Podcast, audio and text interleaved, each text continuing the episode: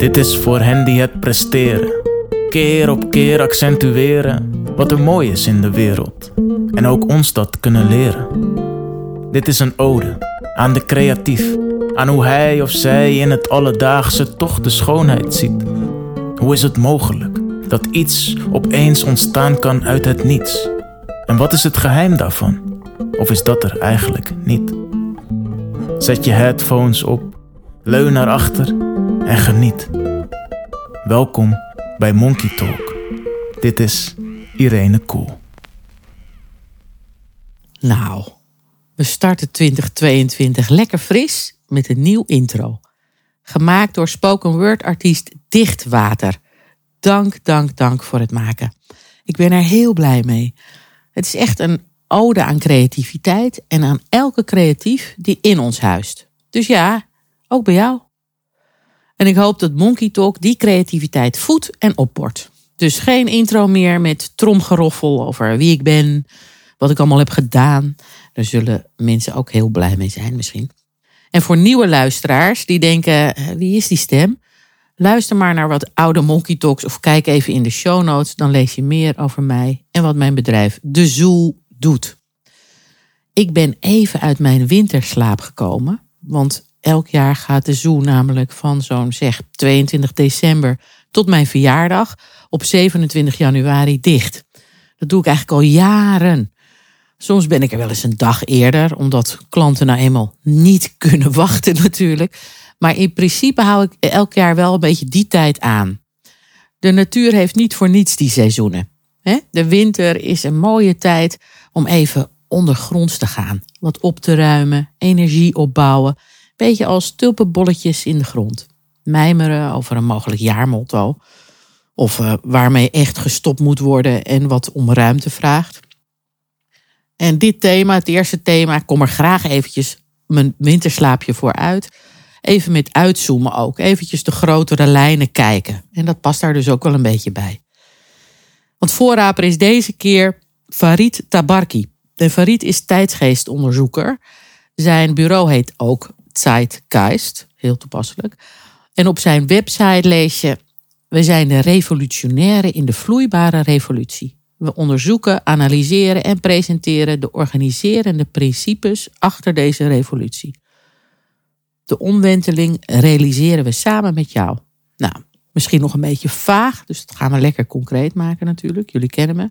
De vloeibare samenleving is dus wel zijn thema. Daar gaan we ook even op inzoomen. En dat is ook een kapstok waar Farid alles aan ophangt.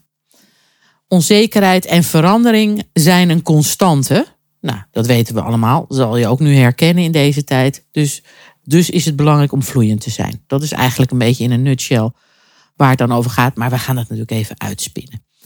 En als dat het uitgangspunt is, dan begrijp je, is het wel heel handig als je je creativiteit goed traint. Nou, toch een lekker pittig onderwerp als start van het jaar. Maar ik ga er even vanuit dat jullie je winterdip al een beetje opgeruimd hebben en dat het al begint op te klaren. Bij mij in ieder geval zeker. Ik ken Farid al zo'n hele tijd, want toen hij tien jaar geleden werd gekozen tot Trendwatcher of the Year, werd Bloei, het uh, innovatiebureau waar ik toen mede-eigenaar van was, werden wij gekozen tot Trend Implementation Agency of the Year. Dus we hadden eigenlijk een soort tandempje. Hij zit heel erg in ontwikkeling en onderzoek en zo. En meer onderzoek en, en grote lijnen.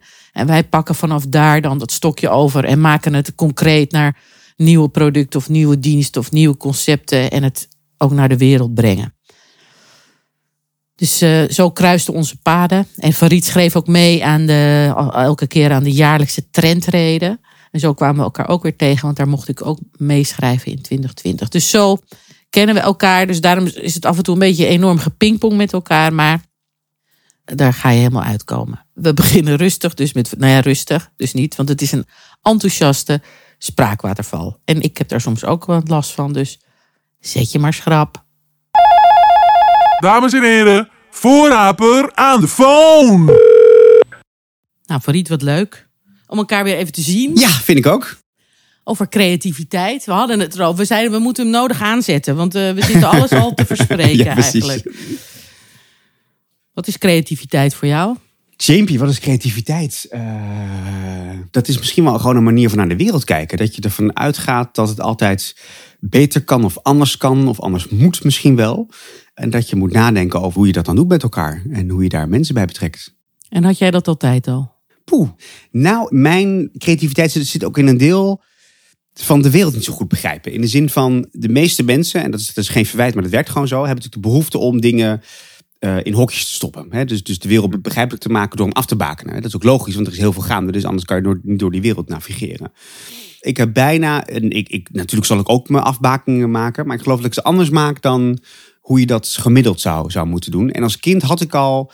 Uh, ik zit nu naar een wereldkaart te kijken van alle landen van de wereld die ik aan het bezoeken ben. En toen vroeg ik al aan mijn moeder ergens in de trein ooit op weg...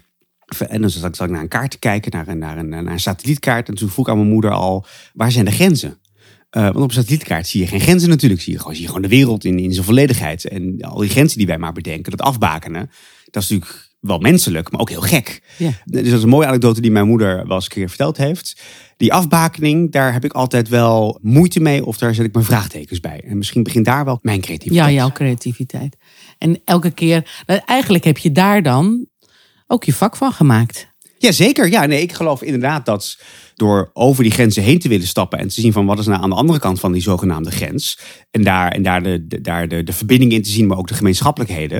dat is uiteindelijk natuurlijk wat mijn vak als tijdgeestonderzoeker uh, ja, defineert. Dus ik denk zeker dat die, dat die persoonlijkheidskenmerken... of die manier van naar de wereld kijken... ook natuurlijk mijn methodiek en mijn manier van die tijdgeest vangen... en die ook uh, nou, inspirationeel naar, uh, naar organisaties brengen, uh, op gebaseerd is. En je hebt een methodiek. Ja, ik geloof wel. Uh, nou goed, die methodiek heb jij, heb jij mij laatst uitgelegd. uh, want het is, het is de hoofd, het is, het is de buik en het is het hart. Ja, dat en, is waar. Uh, en dat had jij prachtig geformuleerd toen we elkaar zagen.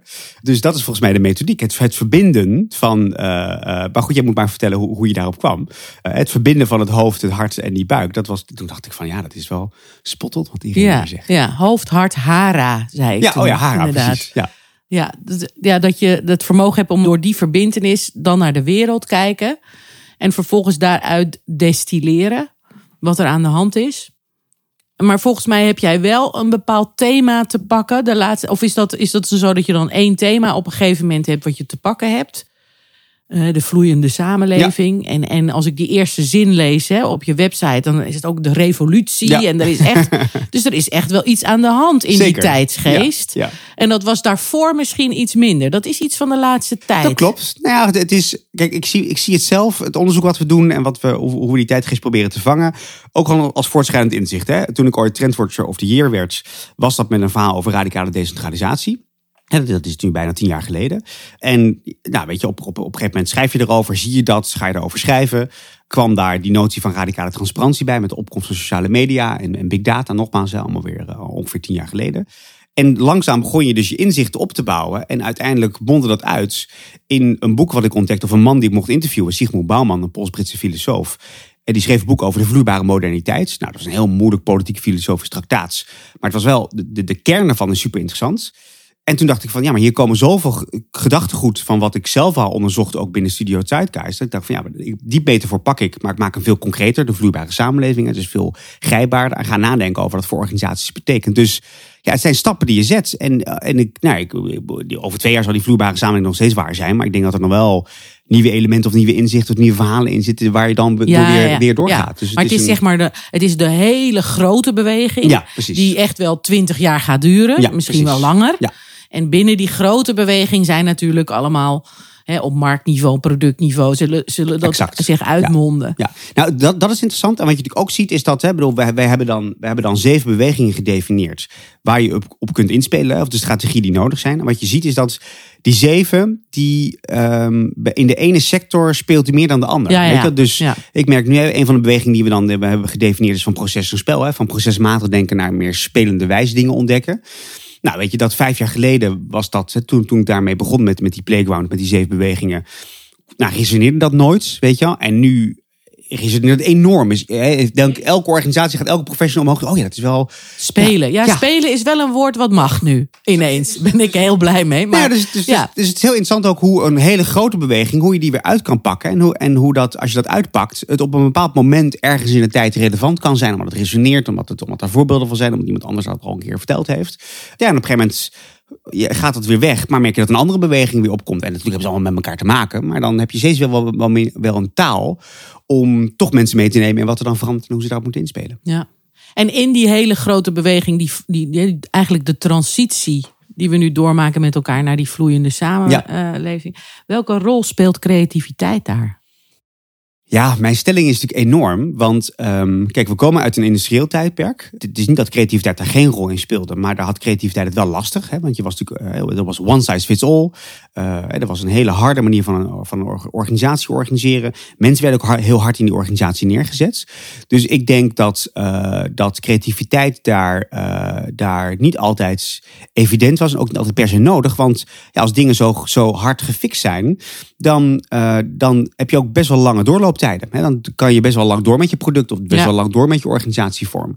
Nou, wat we nu zien, en daar gaat die vloeibare samenleving over, dat eigenlijk die, die samenleving, hè, bedoel, Zygmunt Bauman definieert hem als um, onzekerheid is de nieuwe zekerheid en verandering is de enige constante. Hè, dat is de definitie zoals ja. hij het in zijn boek definieert. Nou, dat is nogal wat. Hè, bedoel, hij zegt eigenlijk gewoon permanente verandering en permanente onzekerheid. Hè, bedoel, als je, als je, als je het echt plat wil slaan. Ja, dan is creativiteit natuurlijk eigenlijk je enige overlevingsmechanisme nog. Weet je? Om die wereld aan te kunnen en die wereld in al die verandering steeds maar weer... om daar weer comfort in te vinden. Dus, uh, dus ik denk dat creativiteit steeds een steeds cruciale rol speelt... om verder te kunnen in die samenleving. En ook om je positie daarin te houden ook. Hè? Ook ergens heb ja. ik over gehoord dat je dan hè, dat het nieuwe midden, dat midden bestaat dan ja. daar ook niet meer in, nee. die, in die nieuwe samenleving. Dus ja. je bent of heel groot of heel klein. Ja. En, en je moet eigenlijk inderdaad als een soort wiki de viking je plek uh, blijven behouden. Nou, kijk, ik bedoel, precies. Ik, bedoel, ik, ik heb een boek geschreven over het einde van het midden. Dus dat is een van de vragen die ik mezelf toen stelde... toen ik op die vloeibare samenleving kwam als metafoor. Dacht ik van ja, maar als je vloeibaar wordt... dan word je dus horizontaal. Dus dan heb je dus geen logische bovenkant, midden en onderkant meer. En dat zien we natuurlijk ook. Want als we kijken naar de arbeidsmarkt... en de beroepen waar je middelbaar voor bent opgeleid... dan zien we niet dat ze per se verdwijnen. Hoewel een deel wel verdwijnt trouwens. Maar dat er heel veel... andere vaardigheden worden gevraagd. Hè? Dus je moet opeens jezelf blij, bijna ja, levenslang blijven ontwikkelen. Want, en dat geldt niet alleen voor die middelbaar opgeleiden... maar voor de hele, voor de hele arbeidsmarkt. Ja, als veranderingen zo snel gaan, deels technologisch gedreven... moet je wel gewoon bijblijven. En dat is ook weer creativiteit, weet je? Dat je op zoek gaat naar... ja, wat heb ik nu toe te voegen in die verandering? En hoe ga ik die verandering mezelf toe-eigenen? En hoe blijf ik daar relevant in? Dus, uh, dus ook... met elkaar mee transformeren, zoals jij dat mooi zegt, naar, naar die nieuwe tijd. Ja, dat vraagt wel dat we met elkaar dat ook gaan vormgeven dan. En daar, daar speelt creativiteit natuurlijk een, ja. een belangrijke rol in. Ik sprak laatst sprak ik een, een, een directievoorzitter van een van creatieve vakschool. Hm. En die vertelde dat hij dat hij nu sinds, sinds een tijdje ook H B O-studenten... Uh, die, we, die eigenlijk naar hun komen ja. om, om echt maken, ja. maken te ah, leren. Dus ja. dan krijg je ja. bijna een soort terugloop van H B O naar... wat dan nu nog steeds in die vakjes denkt M B O en H B O. Klopt. Maar dat ja, gaat ook zelfs. allemaal veranderd. Tuurlijk, tuurlijk. Uh, en ja. dat, het, dat het veel meer gaat over wat kan ik hier leren... en ja. echt iets daadwerkelijk leren maken. Ja. En echt, uh, dus inderdaad uh, jezelf verrijken... en niet alleen maar denken in van, van hoog naar laag of van laag... maar dat het inderdaad, wat is dit? En hoe kan ik hier creatiever worden? Ja, precies, exact. Nou goed, dat precies wat je aangeeft, hè? Dat hele onderscheid van hoog en laag. Weet je, daar heb ik ook nooit, daar heb ik al nooit iets van begrepen. En we zitten nu ook op te blaren. Want omdat wij dus een deel van de arbeidsmarkt als laag hebben gedefinieerd, hè, in opleiding en in, en in status, uh, kunnen we nu de, de klimaattransitie ja. niet waarmaken. Want we hebben gewoon niet voldoende mensen die opgeleid zijn voor precies de, de, de beroepen die we nu heel hard nodig hebben om het allemaal technologisch voor, voor, voor elkaar te houden. Dus je snijdt jezelf ook in. En nogmaals, ik begrijp dat we behoefte hebben aan afbakening. En ik zeg niet dat er geen grenzen moeten zijn. Maar ja, meer poreusheid zou je toch echt wel willen hebben. Omdat het je vastzet. En dat vastzetten is natuurlijk echt heel tricky. Ik bedoel, in mijn lezingen gebruik ik, gebruik ik een grafiek, een voorbeeld. Waarbij er een, een grafiek en dan, wordt er, dan zie je een stipje. Hoe lang het duurde voordat een uitvinding impact had op een samenleving. Nou, en die begint op, rond achttienhonderd. Het begin van de industriële revolutie. En in zeventienhonderd was de eerste tekening klaar. De, het eerste ontwerp van de stoommachine. Maar het duurde honderd jaar om van tekening naar realisatie te gaan. Dus je had gewoon heel veel tijd nodig om gewoon ja, technologisch helemaal het idee ook te kunnen uitwerken en te kunnen realiseren. Nou, dan vraag ik aan de zaal, nou ja, weet je wel, verzin is een uitvinding van de afgelopen twintig jaar. Nou, en dan, komen, dan komt er een hele rits, smartphones, uh, sociale media, kunstmatige intelligentie.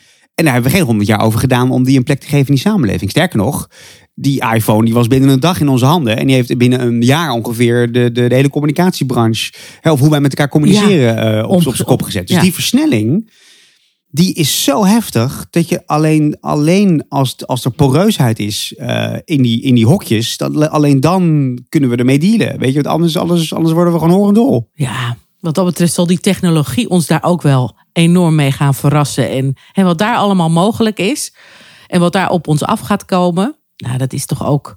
Ja, ik verheug me daarop. Want ik ben, ik ben een positief blij ja. mens. Dat ik denk, ja. nou, dit wordt helemaal spelen, ja, denk ik. Precies, precies. Spelen. Precies. Ja, ja. Uh, dat zijn allemaal tools die, die ons kunnen helpen om ja. die flexibiliteit aan te kunnen. Maar ik kan me ook voorstellen dat het soms wat angst inboezt. Omdat het je ook vraagt... Het is meer als mens. En hoe, hè, hoe, hoe voed je kinderen op? Of dat het gaat ook over... Ja, je, je hoeft niet meer wat je leert. Maar meer als mens, hè? Dat je uh, veerkrachtig bent. Ja, klopt. Dat je zelfvertrouwen hebt. Dat je, uh, dat je weet om te gaan met teleurstellingen. Ja, ja. He, dat exact je, dat. Ja, uh, ja. Empathisch vermogen. Dus dat het meer, ja, in onderwijs heet dat dan Bildung. Hè? Ja. Dat het meer gaat om wie je bent als mens. En welke karaktereigenschappen. Dat je leert met conflicten of debatteren. En dat wat je leert, ja, weet je, dat, dat zoek je wel op op YouTube. Ja. Bij wijze van spreken, dan ga je dan wel... De inhoud, het is niet, misschien, ik chargeer het een beetje. Het is niet helemaal waar. Maar... Nee, maar nou ja, goed, je hebt gelijk in de zin van... Het is, het is natuurlijk en-en, weet je wel. Je hebt een taalkennisbasis nodig om andere talen te kunnen verwerven. En Google Translate is superhandig, maar het is wel fijn als je gewoon uit jezelf ook hè, iets, iets ja. van Engels, Frans, Duits of uh, Chinees kan. Of Spaans. Um, en dus, dus, dus dat is evident. Maar da, daar ging die afgelopen honderd jaar over, weet je wel. Dat is, dat, dat is ons wel gelukt om die kennis in die hoofd te stampen.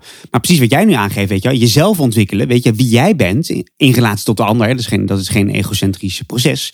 Dat is altijd in relatie tot de ander. Dat komt goddank nu eindelijk op. En, en daar moeten we natuurlijk een nieuwe balans in vinden. Maar ja, weet je, ik word dus heel vrolijk van dat we eindelijk er niet meer voor, niet meer voor weglopen. Dat we niet alleen het hoofd vol moeten stoppen. Maar dat we het lichaam of de houding eigenlijk moeten, ja. moeten creëren. Hoe we ons tot die wereld verhouden.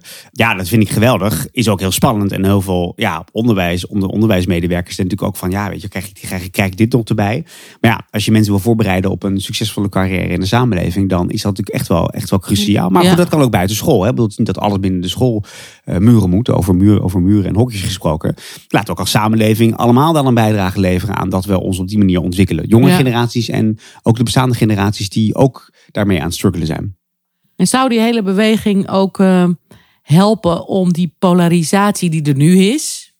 Hè? Want ja. er zijn ook andere, andere stromingen ja. nu aan de hand. Hè? Ook door, door de situatie waar we nu misschien ook in zitten. Maar ja. sowieso hè, op tal van, zou dat helpen? Zijn die...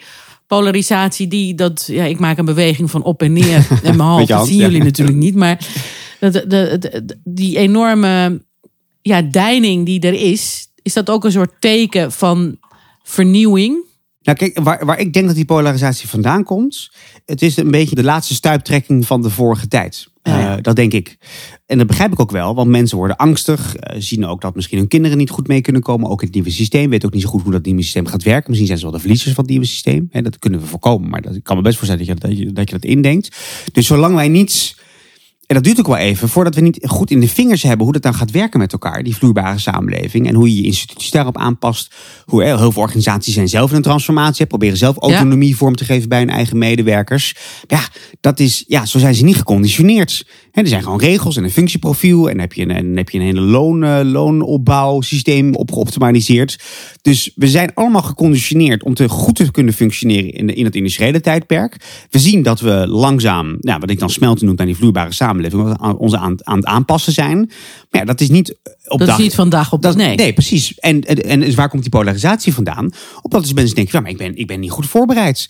En, en, en is er wel een rol over tien jaar voor mij of voor, of voor mijn kinderen? Of, of overleeft mijn organisatie het wel? Um, in al die vraagstukken die nu spelen rond technologie. En hoe, en hoe nou, weet je, wat, wat, jij, wat jij zelf zegt, weet je, ik, wij denken technologie leuk, we gaan toepassen. Maar ene zit ook enge kanten aan. Hè, de, de privacy kant, hè, gewoon de, gewoon de, de burgerschapsvraagstukken. Maar ook gewoon de mensen die het wat minder makkelijk die technologie technologie uh, in, hun, ja. in hun vingers krijgen. Nou, die, moet, die moet je natuurlijk ook ondersteunen in dat, dat, ze dat, wel, dat ze dat wel kunnen. Nou, dat is allemaal gaande. Dat gaat ook allemaal heel traag. En dat, en dat is een beetje het gekke van Nederland. Is we zijn natuurlijk heel ver, ver gekomen met wat we tot nu toe hebben bereikt met elkaar. We hebben zijn op, optimaal georganiseerd. Maar wat zie je? We hebben heel veel fondsen voor, voor herscholingen en eh, voor herscholing. Maar ja, die werken dan binnen de eigen sector. Weet je? Dus als je een ja. andere sector... Nee, dat, weet je, dus, dat is al bijna haaks op ja. herscholing binnen de eigen ja, sector. Ja, precies, precies. Ja. Weet je? Dus over hokjes gesproken. Weet je? Je begrijpt waar ze vandaan komen. En ze weten ook heus prima wel dat dat over de sectoren heen moet, cross-sectoraal. Maar ja, dat, is, dat gaat niet vanzelf in een land als Nederland. Weet je, dat is veel gepolder, dat is veel bureaucratie, er moeten veel regels voor aangepast worden. En waar ik dus een beetje bang voor ben, maar ik ben benieuwd hoe, hoe jij dat ziet. Kijk, alles uh, heeft zo zijn tijd nodig. Maar we hebben wel een beetje haast. Uh, omdat als je niet snel genoeg die nieuwe manier van organiseren in de vingers krijgt, dan dondert die technologie over ons heen. Wordt daar misbruik van gemaakt. We zien natuurlijk ook dat bepaalde politieke groeperingen misbruik maken van de huidige polaris- polariserende tijd. Dus er zijn ook krachten die ons echt wel flink uit uh, ja, kunnen ontzetten eigenlijk. Um, en daarvan hoop ik altijd uh, dat uiteindelijk, uh, ik bedoel, er is een revolutie gaande in de zin van, er, zijn, er gaan een aantal dingen fundamenteel anders zijn over twintig jaar. Maar ik hoop wel dat het een fluwele revolutie is. Uh, ja, en, niet ja. een, uh, en, en niet een al te bloedige. De meeste zijn bloedig overigens. Dus dat moet ik er wel bij zeggen. Um, dus, uh, dus nou, enige urgentie kan geen kwaad. Maar ik weet niet of jij die urgentie... Uh... Ja, en, maar dat vraagt natuurlijk ook over uh, aan verantwoordelijkheid nemen van een ieder. Ja, en we komen klopt, ook uit een klopt. tijd waarin ja. we meer zitten te kijken naar, ja. naar, de, naar de overheid. Of naar de, eh, de, de verzorgingsstaat heeft ons ook een beetje tot papkinderen uh, gemaakt. Exact. Ja. En... Uh, En dat geldt voor, uh, voor alle lagen. En iedereen wijst naar elkaar. En je wijst makkelijk. Ik zie dat ook bij organisaties. Zodra we zeggen, he, iedereen, ja, maar wij willen ook. Hè, wij willen ook mee kunnen doen. En mee, hè, de, de middenkader of wie dan ook. Ja. En du moment dat je dat maakt. Dat je het vloeibaar maakt. En dat je zegt, nou, jij hebt dat mandaat. Jij hebt dat mandaat. Dan schiet ineens de stress in de ogen. Want dan denken ze, shit, dan ben ik verantwoordelijk. Klopt, klopt. En, en dan ja. denken ze, ja, het is toch makkelijker om boos te zijn op de ander. Omdat die het niet heeft geregeld. Ja. Dan zelf de verantwoordelijkheid te nemen en te pakken en ervoor te gaan staan.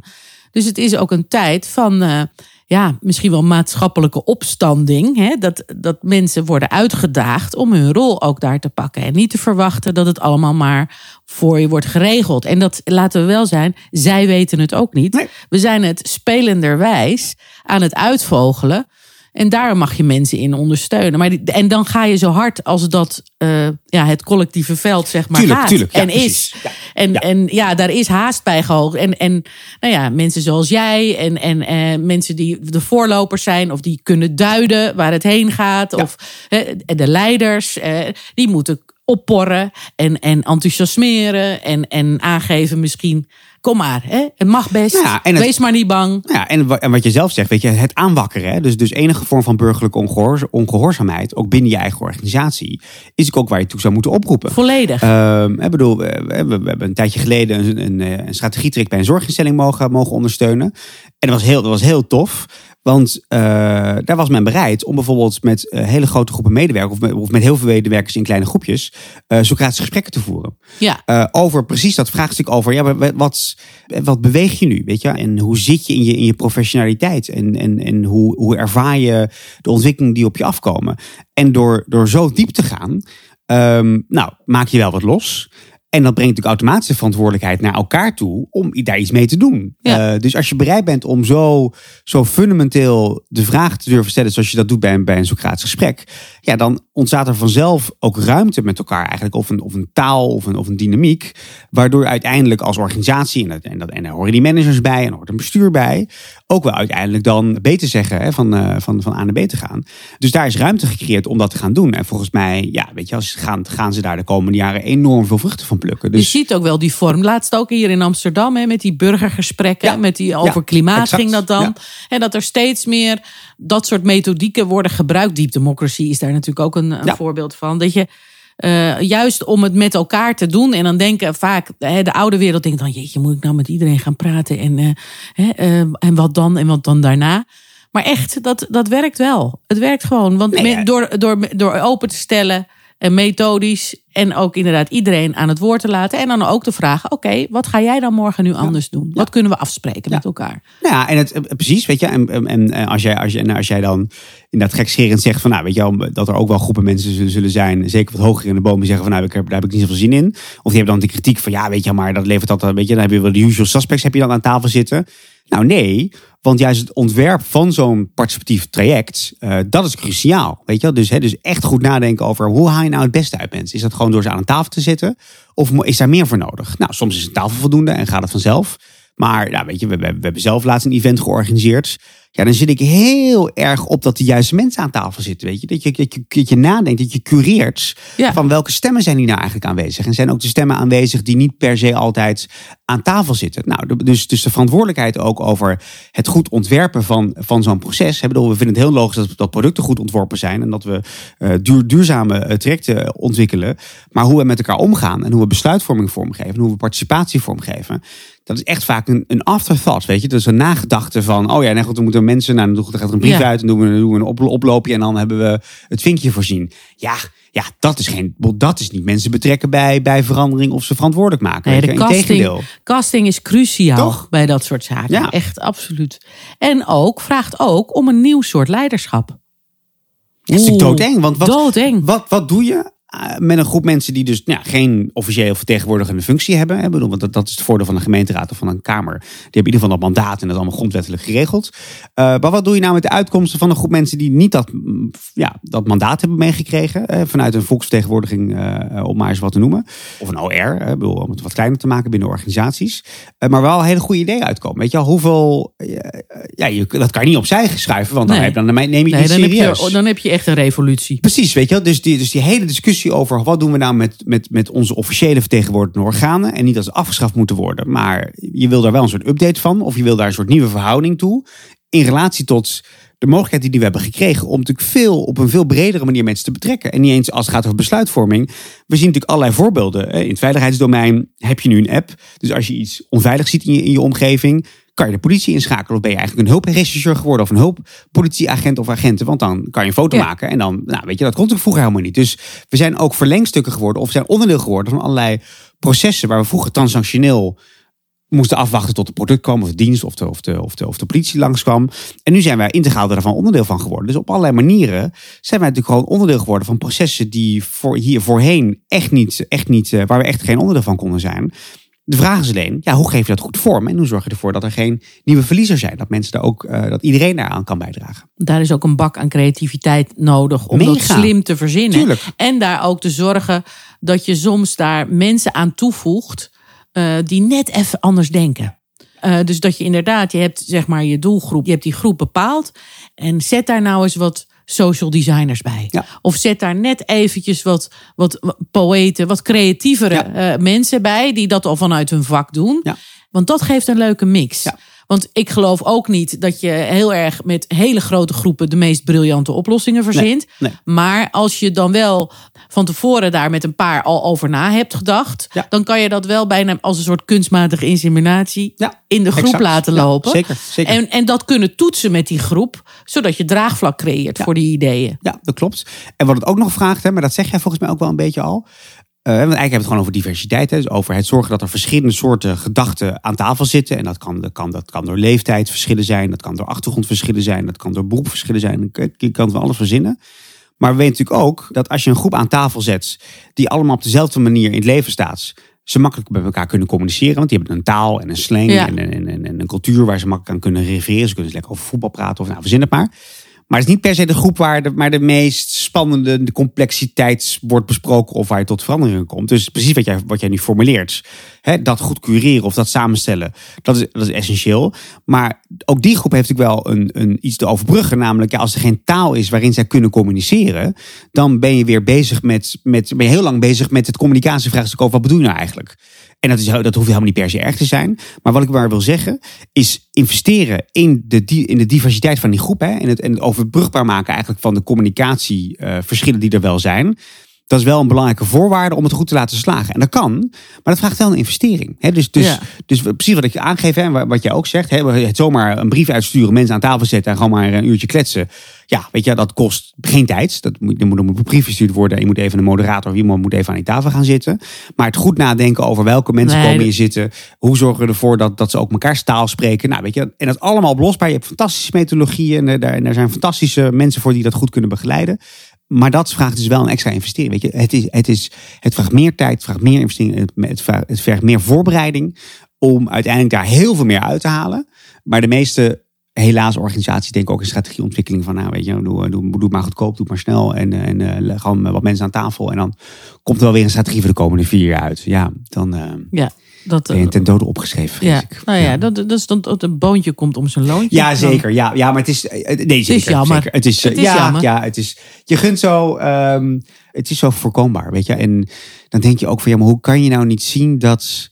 dat het zo hard gaat en zo fundamenteel is. En dat je echt alles op alles moet zetten met elkaar... om, om die relevantie over tien, twintig jaar nog te behouden. Als mens, hè, als, als professional, maar ook als organisatie. En, en, maar je hebt gelijk, weet je. Ja, als ze het niet, als ze het niet zien, dan... Uh, zijn er gelukkig tien maar, maar ja, je kan me wel voorstellen dat jij, omdat je zo in de frontlinie staat... Ja. en bij veel bedrijven binnen bent en organisaties... en tegelijkertijd ook die wereld inkijkt... dat je je misschien wel meer dan ooit... want het gaat over ander soort dan zomaar een trend... Hè, dat je je zorgen maakt. Heb je dat? Kan je er somber van worden soms? Of... of Ik ben van de Karl Popper afdeling. Hè? Dus uh, optimism is een moral duty. Hè? Dus de optimistisch zijn is een, is een morele taak. um, en, en dat vind ik, weet je, ja, als, we, als, als, ik, als, als, oh, ik, als nee. ik en jij al zomaar gaan zitten doen. Ja, weet je, hoe moet het dan verder met de wereld? Weet je, ja, bedoel, toch? Bedoel, dus, ik, dus ik voel me ook wel een soort moreel verplicht bijna over. Maar het kost het je nu meer kracht dan zeg maar. Hmm. Nou, dat is een goede vraag. Kijk, je kan op twee manieren naar kijken. Als ik, als ik mondiaal kijk. Word ik wel eens treurig. Weet je, als je kijkt naar een aantal landen die, die, die misbruik maken van technologie, die alleen maar hun bevolking er nog meer onder, onder, onder kunnen hebben dan, dan, dan ze al deden. Door al die nieuwe mogelijkheden. Ik bedoel, het is makkelijker dan ooit om, om een dictatuur, om een te, dictatuur zijn. te zijn. Precies. En ja daar, daar, ja, daar word je af en toe wel eens een beetje bedroefd van. En je denkt van ja, weet je, dat heb je ook niet zomaar omgekeerd. Weet je, dat is wel, ga, ga, ga maar eens tegen zo'n uh, surveillance staat optreden hè, als individuele burger. Dat is echt wel een enorme taak. Een opstand was nooit makkelijk, maar die is moeilijker dan ooit volgens mij. Voor het Westen geldt, geldt dat natuurlijk niet, want wij wonen niet in, in, een, in een dictatuur. Uh, maar ook hier is het wel spannend om de mogelijkheden die we nu in handen krijgen ook voor het goede aan te wenden. Maar ik zal er alles aan doen en volgens mij jij ook, om ervoor te zorgen dat we dat, dat, we dat gaan doen. Uh, dat we daar de positieve kanten van zien, zonder dat onze ogen sluiten voor de negatieve kanten. Ja. In, in, in, in het buitenland zijn die evident, maar daar gaan wij niet over. Maar natuurlijk moeten we in, in Nederland goed nadenken over... Uh, kan iedereen ook voldoende uh, gebruik maken van de nieuwe mogelijkheden? Wie, wie zijn de nieuwe verliezers? Um, uh, hoe zit het met privacy? Uh, hoe zit het met dat af, afschuwelijke toeslagenaffaire-verhaal? Hè? Wat ook natuurlijk deels een technologisch aspect is uh, van... Hè, maar gewoon algoritmen bedenken die er dingen die mensen uithaalt. Dat was met die kaartenbak toch echt wel een stukje lastiger allemaal, weet je? Dus, ja. Dus de, kracht, dus de kracht van die nieuwe mogelijkheden zijn enorm. Maar daarmee is ook, als het fout gaat, is, dan gaat het ook echt heel erg fout. Uh, dat, dat, dat zien we ook. En nogmaals, uh, weet je, het, is, het is een tijd van transitie. Uh, laten we alles op alles zetten om, om de kansen die er uh, voor het grijpen liggen... om uiteindelijk gewoon meer welvaart en welzijn met elkaar te organiseren... ook daadwerkelijk te grijpen. En nou, we zijn niet voor de, van geen knip voor de neus waard om nu al te zeggen dat het niet gaat lukken. Nee, we, gaan, we gaan er gewoon voor. Ja. En, en daar ben jij altijd dan een, een, een blij... Ei, jij blijft gewoon een blij ei. En ik ook. En wat doe jij er dan aan om jouw eigen creativiteit te voeden? Weet je, hoe, hoe... Ja, nou ja, dus, dus uh, de, de andere an- leuke anekdote die mijn moeder altijd vertelde... is dat ik, zodra ik ook maar één letter kon lezen... begon ik met, uh, met het lezen van de melkpakken en alles wat ik maar zie. Dus ik lees me heel, heel wat schompers als, als kind al. En dat ben ik altijd blijven doen. Dus, dus... En dan is dat niet alleen maar zakelijk... Ook gewoon literatuur, gewoon alles, alles. Gewoon, ik lees echt alles. Weet je wel, ik vind een reclamefolder interessant. Ik vind, ik vind, een, ik vind, een, ik vind een boek, weet je, ik, ik lees boeken, boeken per maand. Uh, en weet je wel, en, en, en natuurlijk wel alle kranten en tijdschriften en verzin het maar. Dus, dus echt alles. Uh, in het buitenland, weet je, als ik de taalmachtig ben, een beetje halfmachtig ben, of met je, met je Google Translate, met je iPhone erboven hangen en dan weet je die lettertjes laten vertalen. Ja, weet je, ik ben gewoon verslaafd aan letters en daar gewoon in welke taal dan ook daar iets van te proberen te begrijpen. Dus dat is iets intrinsieks volgens mij. Dus dat is een intrinsieke nieuwsgierigheid. Die, die wordt gevoed door, nou, door tekst. Ik reis heel veel. Hè. Ik ben al van plan om alle, alle landen van de wereld te bezoeken. En ik ben aardig op streek. Ja, dat is jouw doel. Je hangt hier een kaart ja, met allemaal... Ja. Of er hangt buiten. Nee, hangt ja, er een kaart ja, met allemaal vlaggetjes. Ja, ja, en ja, overal alles vink je af. Ja. En moet je dan één keer er zijn geweest? Of soms ga je ook wel terug natuurlijk. Ja, nou ja, het, is, het zijn er honderdachtennegentig, hè, dus, dus het zijn er best veel. Dus, dus je probeert, probeert niet al te vaak nog een keer terug te komen. Maar natuurlijk, ik was toevallig eerder dit jaar in Brazilië. Daar was ik al een keer geweest. En kijk, sommige landen zijn natuurlijk zo groot. Ja. Dat, uh, weet je, ik probeer het een beetje op een goede manier te doen. Hè. Dus, dus en wanneer wil... mag je op de kaart? Moet je er dan minimaal een week zijn geweest? Nou, op sommige eilanden hoef je echt geen week te geweest zijn, kan ik je vertellen. Die eilanden lijken best wel veel op elkaar. Met alle respect voor de verschillende eilanden. Dus nee, kijk, het is, uh, de definitie is, en je moet een significante stad bezocht hebben.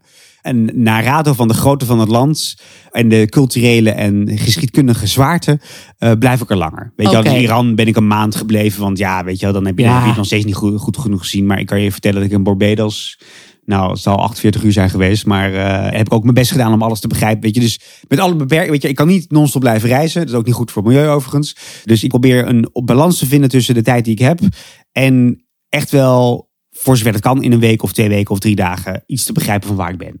En, uh, en hoe langer, hoe beter. Maar nou ja, weet je, er zijn veel grote landen waar veel te zien valt.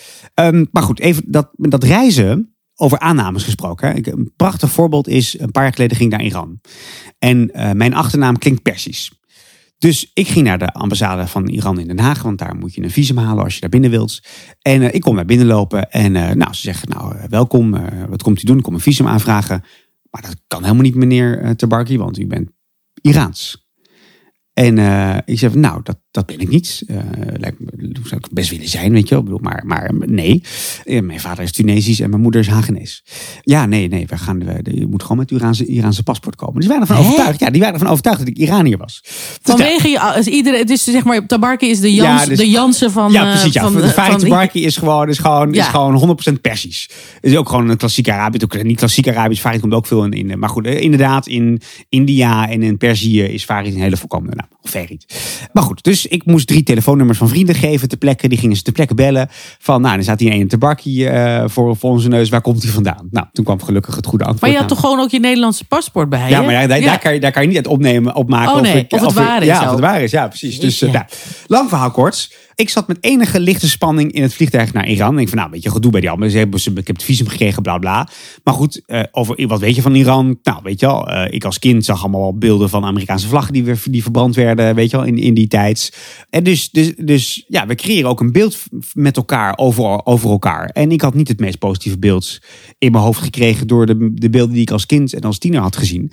Plus dan ook een keer een gedoetje, weet je, met mijn naam ja, aan zo'n... Aan zo'n vlek aan zo'n, op vlek. Precies, dat werkt niet. Dus ik zit best wel... Uh, nou, weet je, niet bang, maar wel met, met een gezonde spanning zit ik in het vliegtuig en denk, nou, wat gaat er gebeuren? Kom ik in een land, nou weet je, ik, ja weet je, dit allemaal, allemaal clichés, maar mensen zijn nog nooit zo aardig geweest als in Iran, weet je, en ik, en ik ben ja. echt in veel landen geweest inmiddels. Dus je aannames, je bias doorbreken, en nogmaals, iedereen heeft biases, iedereen heeft aannames, de een wat meer dan, dan de ander, maar reizen zorgt er bij mij in ieder geval voor, dat zelfs ik, waarvan ik denk dat ik niet veel biases heb, maar ook ik heb biases, onder andere met zo'n reis naar Iran. En dan kom je er en dan is het, ja, dan wordt, dan wordt die gewoon echt shattered, weet je. Dan ja. wordt die gewoon echt helemaal weggeslagen, die, die, die aanname. Ja, en dan, en dan... Hele rijke cultuur, ja. prachtige natuur, ja.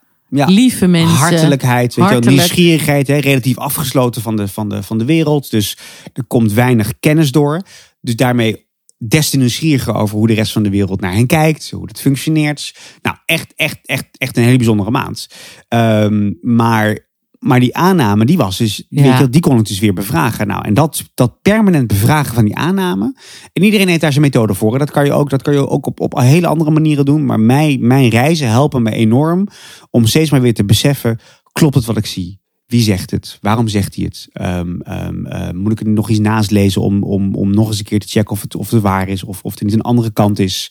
Ja, dat is voor mij ook creativiteit. Weet je? Dat, je al, dat je er steeds maar omheen probeert te wandelen en te kijken... waar, waar kijk ik nou ergens naar? Met welke bril kijk ik ergens naar?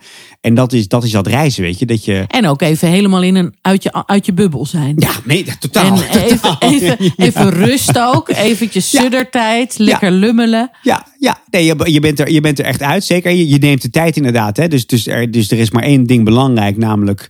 al mijn zin, het gaat mij, het gaat mij ook om de zintuigelijke ervaringen. Dus het, het ruiken, het voelen, de, de hitte of de vochtigheid. Weet je, al, dat allemaal op je laten inwerken. Dat is allemaal onderdeel van voelen wat er is. En dat voelen kan je dan weer kan je in woorden proberen te vangen. Of in een beeld of in een verhaal. En dat verhaal kan andere mensen weer meenemen in, nou ja, in iets complex uitleggen. Of een verandering aannemelijk te maken. Of... Uh, of, of, of, of denken van, uh, of een enthousiasme te kweken van, oh, maar als het zo werkt, dan ben ik eigenlijk ook wel benieuwd. Weet je, ik bedoel, ja, heel veel mensen, ik was van de zomer in Irak, nou, dan zie je mensen helemaal achter, achteroverstijgeren van, uh, wat, wat, wat doet deze gast nou? Maar dus alleen al andere mensen er, ervan overtuigen of laten zien van, weet je wel, de wereld is niet per se eng, weet je, dat is ook maar dat, is ook maar dat beeld wat ja. we door de media meekrijgen, weet je. Dus het, het permanent bevragen of ja, klopt het nou, klopt het nou wel wat we, wat we zien? Um, ja, dat vind ik een enorm belangrijke waarde. Dus lezen, reizen, maar op dagelijkse... Heb je ook nog iets van een dagelijkse routine of een weekroutine of zo, waarin je er even bij stilstaat? Nou ja, goed, ik neem... Kijk, een heel groot deel van mijn... Weet je, wat, wat, wat, wij, wat wij vandaag doen, weet je, zo'n gesprek voeren, weet je wel, en de vragen die je stelt en, en, de, en de voorbeelden die jij weer geeft, dat voedt mij natuurlijk ook weer, weet je wel. Dus, dus gewoon de tijd nemen. Ja, jouw om... werk heeft ook al in ja, zich. Ja. Omdat je de hele tijd in andere Precies. werelden zit. Precies. Is het bijna een soort gratis uh, bubbeljumpen wat ja, je kan ja, doen. Ja, ja. En dan moet je heel snel inlezen in, ja. een, in een organisatie. En daar leer je. En Klopt. andere mensen. Klopt. En het, ja. je gaat natuurlijk nooit elke dag naar dezelfde... Nee. Uh, kantoor of naar... Dus dat, dat, nee. dat, daarmee wordt je bedenkspier ook al aardig opgerekt. Ja, maar, maar, de, maar er is ook wel één voorwaarde. Als je niet de tijd neemt om het te laten uh, indalen... Ja, ja. Uh, verteertijd. Uh, verteertijd, een hele mooie term. Uh, dan, ja, dan vliegt het weer weg. Hè? Dus, dus als je vraagt naar een routine... Ik heb, wel, ik heb een hele structurele manier om dingen die ik gezien heb vast te leggen. Hè? Dus ik heb een directory oh. met hashtags. Het kunnen foto's zijn, kunnen artikelen zijn. Dus uh, digitaal. Ja, dus het is gewoon een, gewoon een, een folder op mijn, op mijn, op mijn, op mijn laptop. Uh, of in de cloud. En, uh, en daarin hou ik heel structureel bij. Ja, woorden, artikels, quotes. Uh, mijn, mijn, mijn, mijn tweets gaan daar ook voor een deel over. Hè. Dat is niet alles, maar dat, de, de highlights daar weer van zet ik weer in een Twitter. En dat is, dat is leuk voor als je, als je me op Twitter volgt. Maar het is voornamelijk voor mezelf. Ja, het is uh, bijna, je Twitter-account is eigenlijk je eigen braindump ook. En ja, een soort, of een soort dagboek. Weet je, het, is, ja, ja. Het, is, het is een soort, een soort, ja, precies, een soort, soort braindump dagboek. En dat is voor mij een hele, hele belangrijke methode om, om weet je, als ik, als ik een keer echt stak ben of echt gewoon echt of, of een nieuw inzicht probeer te krijgen of, of naar iemand op zoek ben of ergens, dan ga ik gewoon lekker door mijn tweets. En denk van, oh, dat was een goed artikel, oh, dat was een goede quote, of dit was een interessante artiest of, of kunstenaar, of oh ja, ik was daar nog een keer. En, en dan komen al die dingen weer boven, weet je wel. Dus, ja, dat is ook slim uh, dus, inderdaad. Uh, dus dus er zit wel, daar zit wel een soort methodologietje achter. Of een soort van... Dus ik ben dus veel, en daar ben ik best veel tijd aan kwijt. Hè? Dus, dus het, het archiveren van die artikelen, dat we in een tweet omzetten en zo. Maar, maar het... Dat doe ik allemaal zelf, maar het zelf doen is ook weer een soort van...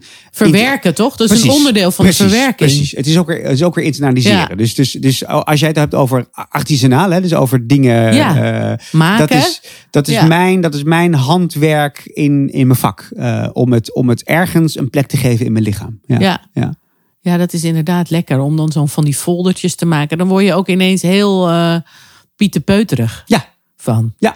Ja. En dat is dan, dan ja. zit je, dus, want je zit natuurlijk nu vaak over grote lijnen en vergezichten. Ja. En dat je dan even lekker pieterpeuteren. Ja. En dan dus zo die fotootjes bij elkaar ja. zetten en zo. Ja. En dat, ja. dat is bijna ja, precies dat, dat. handmatige. Ja. Ik heb het ook, ik ben vaak gespreksleider en gedagvoorzitter. Dan maak ik mijn eigen kaartjes. Hè, dus echt met ja. het uitprinten en met de schaar en de pritstift en op, op het kaartje en zo. En het, ja, weet je, het, het kan ook bijgeloof zijn. Hè?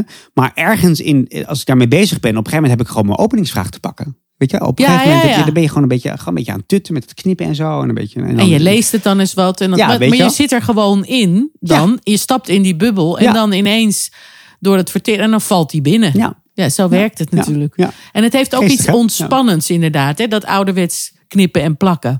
Ik vind het echt, uh, oh, een, mijn enthousiasme van ik mag weer iemand interviewen of in goede banen gaan leiden. En gaat dat lukken? En, en, en weet je, wat zijn mijn gasten? En, en uh, heb je ze, heb je ze niet? Weet je, heb je, heb je je publiek of niet? En dat zit allemaal in, die, in dat knippen, weet je. Dat zit allemaal in die, in die handeling. En dat is heel, uh... Dus dat is ook wel een goede tip. Want dat je inderdaad in je werk, ook met projecten of zo, dat je, dat je ook probeert ergens een keer iets fysieks te maken. Ja. Dus bijvoorbeeld, of, of dat nou een kamer inrichten is, die je dan net eh, in het kantoor of zo, dat je ja. dan even die kamer warmer laat gaan over het project. Ja. Dat je door middel van dingen op te hangen. Ja. Of, dus het fysiek maken. Ja. Kan, of nou ja, digitaal kan ook wel in een map. Maar in ieder geval dat je er heel concreet mee bezig bent. Ja, precies. precies. Dat uh, helpt. Ja. Ja. Om, om, en, ja. en dan inderdaad meer dan alleen maar teksten. Maar ook met plaatjes. Ja. Of met muziek. Of goede quotes van boek. Ja. Of een... Ja, dat is, uh, ja. dat is fijn om te doen. Ja, ik ben, en ik, ja weet je, en, het is, en dat kan fysiek, weet je, maar ik ben ook eindeloos op het internet, weet je, gewoon op zoek naar beelden altijd, weet je. Dat je, dat je denkt van, wat is nou de... Eh, ik probeer ook in mijn lezingen, probeer ik... Uh, je probeert een goed narratief te hebben gewoon. Hè? Dat als je het zonder beelden zou zien, moet het helemaal kloppen. Maar die beelden geven we nog een communicatielaag, weet je wel. Ja. En daar kan je beelden, daar, daar kun je nog twee of drie andere verhalen in kwijt. En niet dat het allemaal... Dat hoeft allemaal niet uitgesproken te worden. En iedereen hoeft het erin te zien. Maar ik merk wel heel vaak dat als je achteraf met iemand staat te praten. En dan heeft iemand toch weer een eigen connectie gemaakt. Met een beeld waarvan ik de laag wel zag. Maar nooit zo op die manier bedoeld of uitgesproken. En zelf die koppeling maakt. En daar weer verder mee kan. Ja, dat, dat, is, dat is de rijkdom van... van uh, van op meerdere manieren kunnen, willen, kunnen en willen communiceren. Omdat er zijn zoveel manieren om mensen aan te raken. Weet je, dat gaat, dat gaat met beeld, dat gaat met geluid, dat gaat met gevoel, dat gaat met energie. Um, en volgens mij is dat allemaal belangrijk om mensen ervan te laten doordringen of te laten begrijpen wat, ja, wat, er, wat, er, wat er gaande is. En wat dat voor hen zou kunnen betekenen. En, en... en dus ook, als je dat intern doet zelf... hè? Ja. En, en mm-hmm. niet alleen maar de Farid Tabarki's van deze wereld inhuren. Maar dat ook als voorbeeld zien. Ja. En denken van, hoe kan ik dat nou doen morgen? Als je nou morgen zelf een presentatie hebt ergens.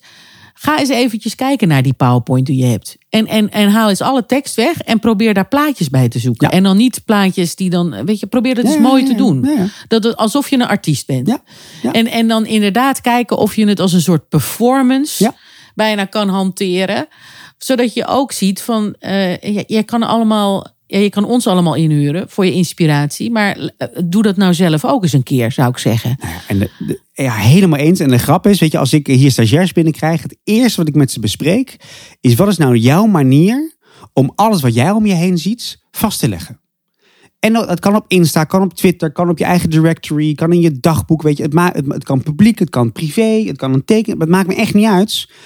Maar iedereen ziet van alles. Um, iedereen is een mini-tijdgeestonderzoeker, bij wijze van spreken. Want we krijgen allemaal dingen mee in ja. onze omgeving. Het is allemaal waar wat je ziet en, en, hoe, je dat, en hoe, je daar, hoe je dat interpreteert. Maar verzin een manier hoe dat beklijft. Uh, weet je, voor mijn part heb je elke week een boekenclub, weet je, of heb je, of heb je wekelijks een gesprek bij de lunch met je collega's over wat je ziet, weet je. Ja, het, en het wat daarbij allemaal... is, als er een beeld is wat jou raakt, kun je er bijna...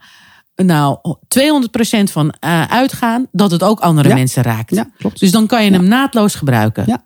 Dat is een dikke tip. Ja. Dat je echt, uh, want dat is, uh, uh, ja, zo werkt het dan ook. En dat je dus inderdaad meer ziet dan alleen maar je inhoudelijkheid overbrengen. Maar dat je bij alles denkt, het gaat niet alleen maar over bereiken, maar ook over beraken. En zeker nu, hè, in die transformatietijd, ja. moeten we bijna allemaal een taak erbij krijgen. Ja.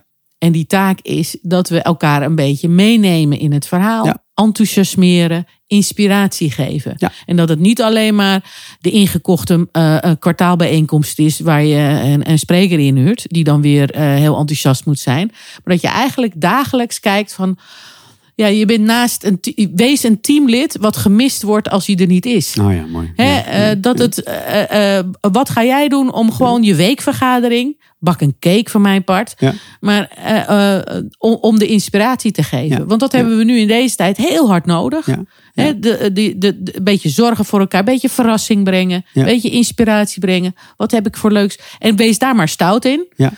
Ga maar dwars door de, de, misschien de agenda heen. Maar dat je zegt, ik wil toch even aandacht hiervoor. En dan heb je even een mooi verhaaltje. Daarmee geef je heel veel energie af in een organisatie. En dat helpt een beetje, of een beetje. Volgens mij is dat cruciaal voor, ja. die, voor die transformatie. Ja.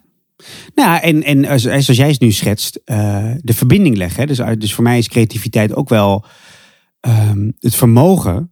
om iets wat er gaande is te verbinden aan iets groters. En dat kunnen mensen zijn, kan, kan, de, kan, de, kan de vraag van de organisatie zijn...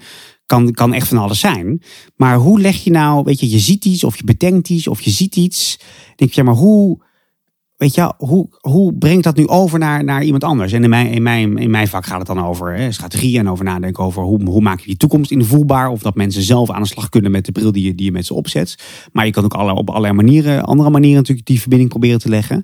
Maar dat is wel waar het over gaat. Weet je, ook, de, ook, het is altijd relationeel. Weet je, het gaat ja. altijd, het is niet, je doet niet iets geïsoleerd. Je doet iets omdat je iets probeert te creëren met elkaar. Weet je, en, en, en, dat, en ja, ik zeg het al, creëren met, met, met elkaar. Ik Ik zeg het al in één woord, weet je, of in één zin. Dus, en, en, en dan komen dus precies die vaardigheden of, en die voorbeelden die jij overbrengt. Weet je, de cake kan een verbinder zijn, weet je, of, of, of, dat, of, dat, of dat ene beeld. Maar ook gewoon misschien een emotie, weet je, dat je gewoon vertelt van hoe zit je, hoe zit je erin. Uh, ja. En dat dat de manier van, uh, en dat zijn allemaal mini-vormen van, van creativiteit. Maar ik denk alleen dat die, die transparantie of die openheid creëren. En daarmee volgens mij allerlei nieuwe luikjes openen in, in, in, in, in mensen. En daarmee dat wij iets aangaan. En volgens mij als wij, wij iets aangaan, ontstaan er, ontstaat er energie, ontstaan er nieuwe ja. gedachten. En, en daarmee in potentie dus concepten of ideeën. Of, of je kunt je voorstellen als iedereen dat doet in de organisatie, hoeveel energie dat geeft.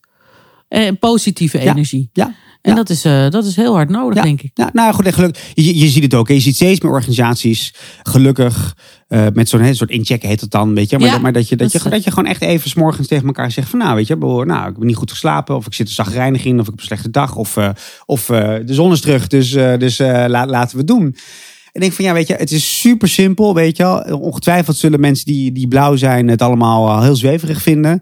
Maar ja, weet je wel, dat is... Ja, weet je wel, natuurlijk werkt, werkt dat zo. Dat, dat, dat, je moet dat... eerst verbinden voordat je de inhoud eroverheen kan laten ja, lopen. Zo is ja, het nou eenmaal. Ja, ja. En, en, en waar ik dus blij van word is dat... Nou, waar we het net over hadden, over dat schoolsysteem, weet je wel. Het mens zijn, uh, of de mens, je menselijke kwaliteiten voorop stellen... daar is steeds meer ruimte voor in deze samenleving. En dat, en dat is ook logisch, want hè, de transitie die wij vandaag bespraken... was van industrieel naar vloeibaar... Alleen die vloeibaarheid levert, dus, dus industrieel, dan ben je met elkaar verbonden door die hartjes van die organisatie. En in een vloeibare samen, in een netwerksamenleving, hey, wij gaan een netwerk aan omdat we iets met elkaar kunnen creëren. Omdat er een meerwaarde zit in dat wij nu samen hier aan tafel zitten. Maar als wij niks met elkaar, als wij geen hebben. meerwaarde hebben, ja. dan hoef ik ook niet met jou te zitten. Nee. Weet je, dan ga ik, ga ik weer aan een andere tafel zitten of op een andere band. Dus, dus, dus niks moet. Dus, dus het zit in de verbinding en die meerwaarde van die verbinding. En dan ga je op zoek naar, ja, hoe werkt die verbinding nou het beste? Nou, door al de voorbeelden die we net met elkaar gaven, weet ja. je, dan, dan ontstaat het. En dat het is ook volgens mij de enige manier om, om, om in te kunnen spelen op, op die snelle verandering om ons heen. Sterker nog, een van de vraagstukken die ik zelf heb, is hoe zorg je ervoor nou dat iedereen ergens comfort vindt in wel heel veel dynamiek? Want dat is dat niet iedereen, hè, wij, wij gaan waarschijnlijk wel lekker op dynamiek. Maar niet iedereen, hè, niet iedereen denkt van uh, leuk, nee, elke dag een dynamische zeker? dag. Dus mensen hebben recht, of, of nou ik weet niet of ze recht hebben. Maar in ieder geval, mensen, je wil mensen ook comfort gunnen. Laat, laat ik ja. het zo formuleren. En dat is misschien wel de opdracht die we met elkaar hebben. Weet je wel? Dat je beseft, waar zit nou mijn comfort eigenlijk in? Ja. Zit dat in is dat financieel? Uh, is dat in dat ik weet dat ik over drie jaar nog steeds een mooie functie ergens heb? Zit dat in, in de reizen die ik... Weet je, waar zit nou eigenlijk je comfort? En dat is, dat, en dat is zo divers. Maar dat gesprek met elkaar voeren en dan vanuit je comfort denken van, nou weet je, als ik daar comfortabel in ben, dan kan ik eigenlijk heel veel aan. Weet je, of ja, dan, of dan ben als je ik... dat weet van elkaar, wat heb jij nodig nou, exact. Om, je, om je hier comfortabel bij te voelen? Ja. En, en, want dan kun je een beetje voor elkaar gaan zorgen. Ja, dat, dat, dat, is uh... hem, dat is hem. Ja, mooi ja. gezegd. Ja, ja. ja dan, hebben we echt, dan, dan hebben we volgens mij echt de sleutel binnen je team, binnen je organisatie of in je familiesetting, maakt, maakt echt niet uit om met elkaar het goede gesprek te voeren. En ook dus, waar jij net ook naar, naar, naar, naar hinten over die polarisering. Nou, dat komt er volgens mij ook, ook, dat zit er ook in dat we niet bereid zijn en niet, blijkbaar niet in staat zijn om het goede gesprek met elkaar te voeren. Weet je, als, als ik met jou op zoek ga naar elkaars comfort en hoe ik jou in haar kan ondersteunen en jij mij, dan denk ik dat, dat er, weet je, dat is niet de oplossing voor polarisatie, maar ik denk dat we echt wel een stuk dichterbij meer begrip en wat, wat, wat zachtere kant dan die harde kant die we nu aan het opzoeken zijn. En nogmaals, ik begrijp die harde kant. Ik begrijp heel goed dat mensen nu denken van, uh, ja, nou, weet maar je wat? Hier worden we, dat, dat ontstaat ook om zo uh, opgeroepen te worden, om ook juist die zachte kant ja. aan te gaan pakken. Ja, ja. En daar ruimte voor te gaan maken. Nou ja, en, en dus aan mensen vragen, wat zit nou eigenlijk je comfort? En, dan, en, en dat vind ik altijd ingewikkeld aan Nederland. Hè, dus dat, omdat wij al zo doorontwikkeld zijn, zie je natuurlijk ook dat ja, bepaalde organisaties die financiële, dat financiële, helemaal op dat financiële comfort zitten. Weet je, of vanuit hun traditionele achterban op een traditionele manier van. En nogmaals, dat was heel belangrijk, heel lang, dat mensen er financieel inderdaad vooruit, op, op vooruit konden. Maar ja, weet je, heel veel mensen gaan het, gaan, gaat het financieel niet slecht mee, maar die zoeken dat comfort echt op een andere manier. Dus die moet je ook op een andere manier kunnen honoreren dan. En dat is een discussie en, en, een, en een beleid wat nog wel uh, wat uh, vernieuwing uh, behoeft. Nou ja, gelukkig maar. Ja. Dat er werk blijft. Nou, er is, er is, er is, er is genoeg te doen. Het zijn, ik zeg altijd maar, als iemand achteraf een beetje doorpraat na een lezing of bij een ding, denk ik van, ja, het zijn enorm dankbare tijden, weet je wel. Ik bedoel, hè, vanuit, vanuit, vanuit jou en mijn vakgebied. Ja, weet je wel, het is smullen. Nogmaals, je mag nooit wegkijken voor, voor de negatieve gevolgen van een aantal ontwikkelingen. Maar ik denk dat we, dat we echt wel een paar stappen de goede kant op kunnen gaan zetten als we het, als we dit, dit gesprek zoals wij nu met elkaar voeren, nog, nog vaak blijven voeren op heel veel verschillende niveaus. Dankjewel, Farid. Was leuk. Ja, vond ik ook. Nou, dag, voorrapen aan de phone. Zo, hè? Een vliegende start van het jaar. Zal ik even een minuutje rust met uh, liftmuziek inlassen? Kun je even, uh, even bijkomen?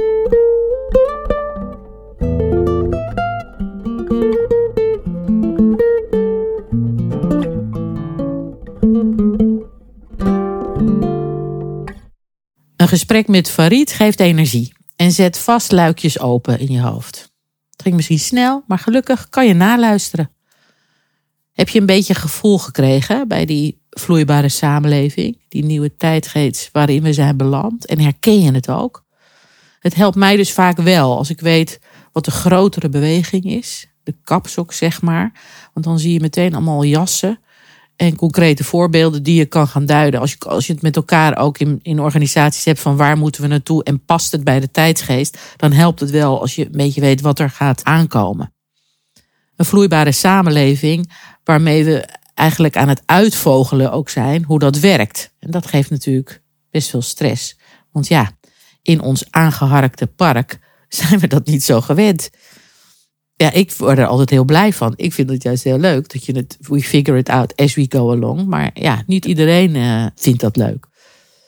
Dus heel belangrijk is dat we ook moeten zorgen dat iedereen meekomt. En dat we goed zorgen voor elkaar. En dat we het goed, dat we goed even in de gaten houden hoe het gaat. Klinkt ook een beetje mismoedig. Maar er zijn ook tal van mooie projecten hè, die nu ontstaan. En... Uh, vorig jaar ook al een paar van gehad. Hè, zoals uh, Social Design. Met de aflevering met Manon van Hoekel. Uh, maar ook dit jaar gaan er weer een aantal komen. Ik heb gelukkig weer van dat soort leuke snuitjes op stapel staan. Om erover te gaan vertellen. En dat geeft dus ook heel veel energie. Als je dan hoort wat anderen aan het doen zijn. Soms in een hele andere branche. Hè. Uh, dat is juist leuk. Dan denk je, oh, dan doen ze het daar ook. Dan kunnen wij het ook. Het geeft, uh, het geeft energie. En je hoorde ook hier weer langskomen. Het Socratisch gesprek. Deep Democracy, hebben we het natuurlijk ook uitvoerig over gehad in de aflevering met Jitske en met Frank. Zie ik ook steeds meer voorbeelden van verschijnen. Dus dat wordt ook een beetje, ja, dat mensen dat gaan accepteren. Dus komt dit jaar ook weer een voorraper van. Optimism is a moral duty, vond ik wel een leuke uitspraak van Farid. En dat is hij ook echt. Enorm betrokken, echt op een missie. Super slim snuitje en een blij ei. En uh, pakt met goede zin zijn rol. En dat is heel fijn en belangrijk, dat soort mensen. Dus zorg ook, kijk eens even om je heen. Wie je hebt of, of je dat af en toe eens uh, in je leven uh, kan, uh, kan inborgen. Oh, inborgen. Rare borgen. Want je bent natuurlijk hartstikke druk met je werk en met je leven. En dan is het handig om zo'n voorproever, zo'n veelvraat van wat er is in de buitenwereld, waar jij gewoon niet toe komt, om die af en toe te spreken of naar te luisteren. Dus... Uh, van harte aanbevolen. Hé, hey, kijk, een olifant. Olifanten benoemen. José vroeg mij, ik ben vorig jaar een flink innovatietraject gestart in november. En uh, dat liep toen door in maart. En puur was dat, hè, zoals bij elke uh, zo'n traject, je start eerst met onderzoek en uh, luisteren. Hè, uh, eventjes uh, interviewen. Denk even aan de aflevering met Hanneke. Um, en ontwikkeling, kijken wat er speelt. En uh, dat liep toen zo door tot uh, maart. En dat ging heel stroef. Terwijl echt alle voorwaarden omheen prima leken. Geweldig leuk team. Multidisciplinair. genoeg ondersteuning. Mensen hadden best zin. We kregen echt ruimte vanuit de directie. We waren er helemaal klaar voor. Maar het was toch een partij stroperig. En toen zat ik te denken, zou het gewoon de verkeerde timing zijn? Nou, José, best een goede vraag. En uh, ik weet dat I D Lab, dat is een uh, incubator van zo'n honderdvijftig start-ups in Amerika, die heeft daar wel eens onderzoek naar gedaan wat nou de factoren zijn van succes bij uh, vernieuwing en bij innovaties. En daar stond timing echt bovenaan. En, en uh, daarna team. En daarna pas uh, idee, zeg maar. En helemaal onderaan was zeg maar meer uh, de, de funding. Dus dat is hè, dus eigenlijk timing en, en het soort team. Dat is, uh, en cultuur, dat is echt het, uh, het belangrijkste om, om het te laten slagen. Nou ging dat natuurlijk ook wel over de timing misschien van de markt, hè, van de trends. Maar ook wel de timing wanneer je nou iets introduceert. Dat je rekening moet houden... Uh, uh, Ja, hoe de, hoe de jaargetijden misschien wel zijn. En ik geloof ook wel dat jaargetijden uh, daar ook wel bij uh, spelen. Ik weet nog dat ons bedrijf uh, Bloei... hebben we destijds bewust pas op eenentwintig maart uh, officieel gestart. Nou heet het ook Bloei, dus dan klopte het ook weer. En daarom doe ik ook die winterslaap. In september en oktober, weten we, is het goed oogsten. Jaap Voigt, hele bijzondere man... van Olympisch sporter tot de oprichter van I T I P, Instituut voor Integrale Psychologie. Heeft heel veel gedaan, heel veel begeleid als coach, ook in het publieke domein. Google hem maar. Misschien is hij trouwens wel leuk voor in Monkey Talk een keer. Hij bestudeerde ruim tien jaar de invloeden van de seizoenen op de mens. En hij ontwierp daar met al die kennis een model voor. En beschreef dat in een prachtig boek. Leven en werken in het ritme van de seizoenen. Dus misschien... aanrader, José, om die dan uh, te nemen. Ik weet niet in hoeverre het heel wetenschappelijk al is uh, uitgezocht hoe dat werkt. Maar ja, ik start ook nooit wat vlak voor de vakantie. Want dan hebben de mensen toch de kop er niet bij. Dus ik kan me voorstellen dat als je al die andere dingen goed op, uh, op, op de rit had... dat dit dan uh, de periode november, december is iedereen toch altijd weg. Ja, het is natuurlijk ook geen rocket science. Beetje je intuïtie daarin volgen... Kijken hoe die kopjes erbij hangen. Dus uh, volg de seizoenen. Nou zou het leuk zijn als je nu eens een keer zo'nzelfde soort traject... met al hetzelfde uh dingen zou uh, starten in uh, nou ja, zeg, uh, maart of zo. Ik moet ook denken aan een gedichtje... wat mijn moeder wel eens voorlas. Ze liggen warmpjes toegedekt. Twee hele kleine zaadjes. Diep onder turfboom weggestopt en onder dorre blaadjes. Och, och, wat duurt de winter lang... Zo fluisteren ze samen. Zeg, als wij heel, heel stilletjes eens ons uit ons bedje kwamen. Dan bromt de oude krokusbol. Hoe kun je het verzinnen? Ik waarschuw jullie strakjes wel, als het voorjaar gaat beginnen. Doe nu je ogen maar weer dicht en maak niet zo bombari. Het is nog lang zover niet hoor. Het is pas januari.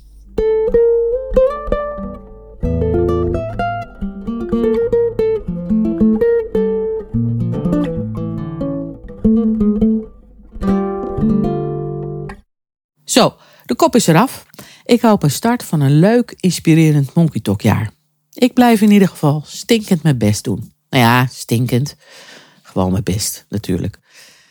Er is een hele lijst met geweldig leuke voorapers. Heel veel hebben al toegezegd, staan al ingepland. Dus uh, zodra de winterslaap echt voorbij is, dat is al heel snel, dan uh, gaan we lekker opnemen. Dus ja hoor, Hanneke... ik ga nog even door. Kan alleen maar omdat jullie er ook zijn, hè? Dus dank voor het luisteren en het doorkwekken vooral. Er moeten veel meer mensen nog luisteren. Druk even op volgen, zodat je automatisch een seintje krijgt als er een nieuwe aflevering is. Word vriend van de show door een petje af te nemen. Kijk maar even in de show notes hoe dat werkt. Is er nou huiswerk voor de volgende keer?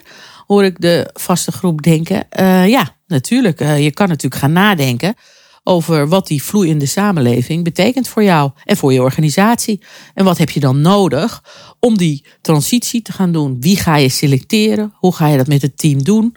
Kortom, genoeg te doen. Maar ja, dan schiet ik alweer in mijn eigen oude valkuil. Het is ook weer, het is januari, het is winter. Hup naar binnen. Hè? Dus januari maakt nog niet zoveel bombari. Dag, dag, tot de volgende keer. En? Opgeladen? Uitgedaagd? Ondersteboven voorgeaapt? Zorg maar goed voor je creativiteit. De wereld heeft je nodig. Dus hup, aan de gang en verras. Wees origineel waar het juist niet kan. Maak verschil. En heb vooral plezier en dan... Dan zien we je de volgende keer graag weer hier. Bij Monkey Talk. Het creatief oplaadstation van De Zoel.